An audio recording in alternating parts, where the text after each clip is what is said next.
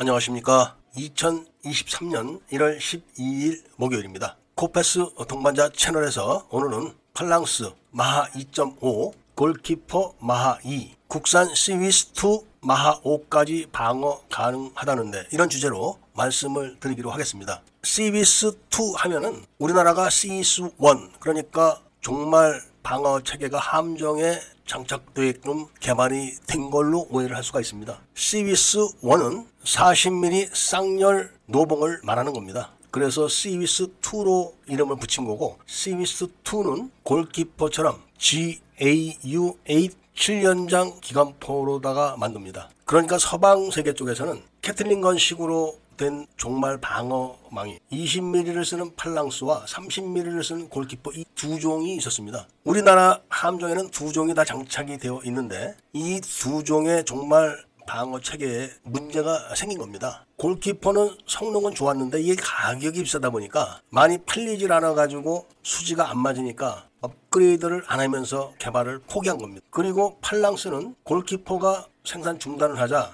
멀시구나 하면서 가격을 마구잡이로 올린 겁니다. 그런데 팔랑스는 나름대로 성능 개량을 계속 했기 때문에 비록 20mm 발칸포로 같은 Gatling gun도 총열을 길이를 늘려가지고 사거리를 조금 더 늘렸고 레이더를 개량을 해가지고 그래도 지금은 마하 2.5까지는 잡을 수가 있습니다. 그리고 덩치가 작고 간단하게 만들었기 때문에 일단 어느 함정에나 설치는 쉽습니다. 그리고 독립적으로 운영을 하기 때문에 함정에도 별로 부담이 없습니다. 그런데 위에 형님격인 골키퍼가 생산을 접자마자 가격을 더블로 올려버린 겁니다. 그러니까 한국에서는 화가 난 거죠. 이게 말이 되냐? 그래 좋다. 우리가 한번 만들자. 이렇게 결론이 나가지고 연구 개발을 끝내고 지금 체계 개발로 들어간 것 같습니다. 그런데 이번에 결정은 시위스2의 총련을 30mm로 결정한 것은 잘한 것 같습니다. 그리고 LIG가 바로 골키퍼의 정비창을 갖고 있는 회사입니다. 그리고 직접 네덜란드에 가서 직원들이 교육을 다 받고 많은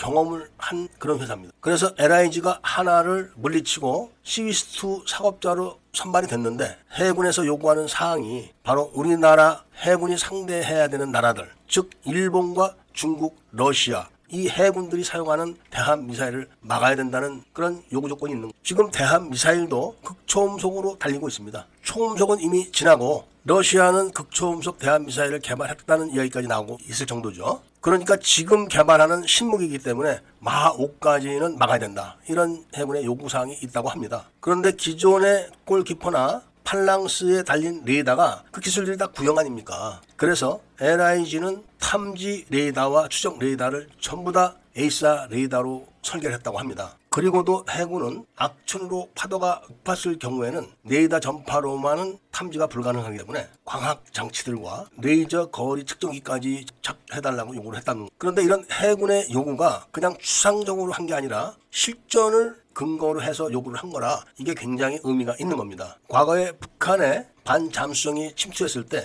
울산급에서 함포로 북한의 반잠수정을 사격을 했는데 파도가 높아가지고 통제가 어려웠다는 겁니다. 그래서 그때 포술장이 거리 측정기를 가지고 자신의 노하우를 총동원해 가지고 사격을 해서 맞췄다는 겁니다. 그런 해군의 경험을 갖고 파도가 높을 때 sea skimming으로 날라오는 그런 미사일들을 첨단 AESA 레이더라고 해도 믿을 수가 없으니까 추가로 광학 장치와 레이저 거리 측정기까지 다 달아달라고 했습니다. 그리고 그거를 통합하는 그런 소프트웨어를 또 하겠지. 그렇게 해서 마하 5까지를 잡아야 된다는 그런 해군의 성능에 대해서 LIG가 그동안 골키퍼를 창정비했던 그 실력과 모든 노하우를 동원해가지고 할 수 있다고 대답을 했다는 겁니다. 이런 기가 막힌 CIWS2가 나온다고 해도 우리나라 함정들의 함대공 미사일이 형편없기 때문에 정말 방어 체계인 CIWS2는 소프트웨어를 최고로 만들어가지고 동시 교전 능력이 있어가지고 한 발을 떨어뜨리고 나서 즉각 다른 한 발을 대응을 할 수 있는 그런 수준이라고 하지만 외국 함정들에게는 아마 많은 호응을 받을 것 같습니다. 미 해군도 함대공 미사일을 장거리, 중거리, 근거리 이렇게 해놓고 마지막을 개틀링포로 막는 거기 때문에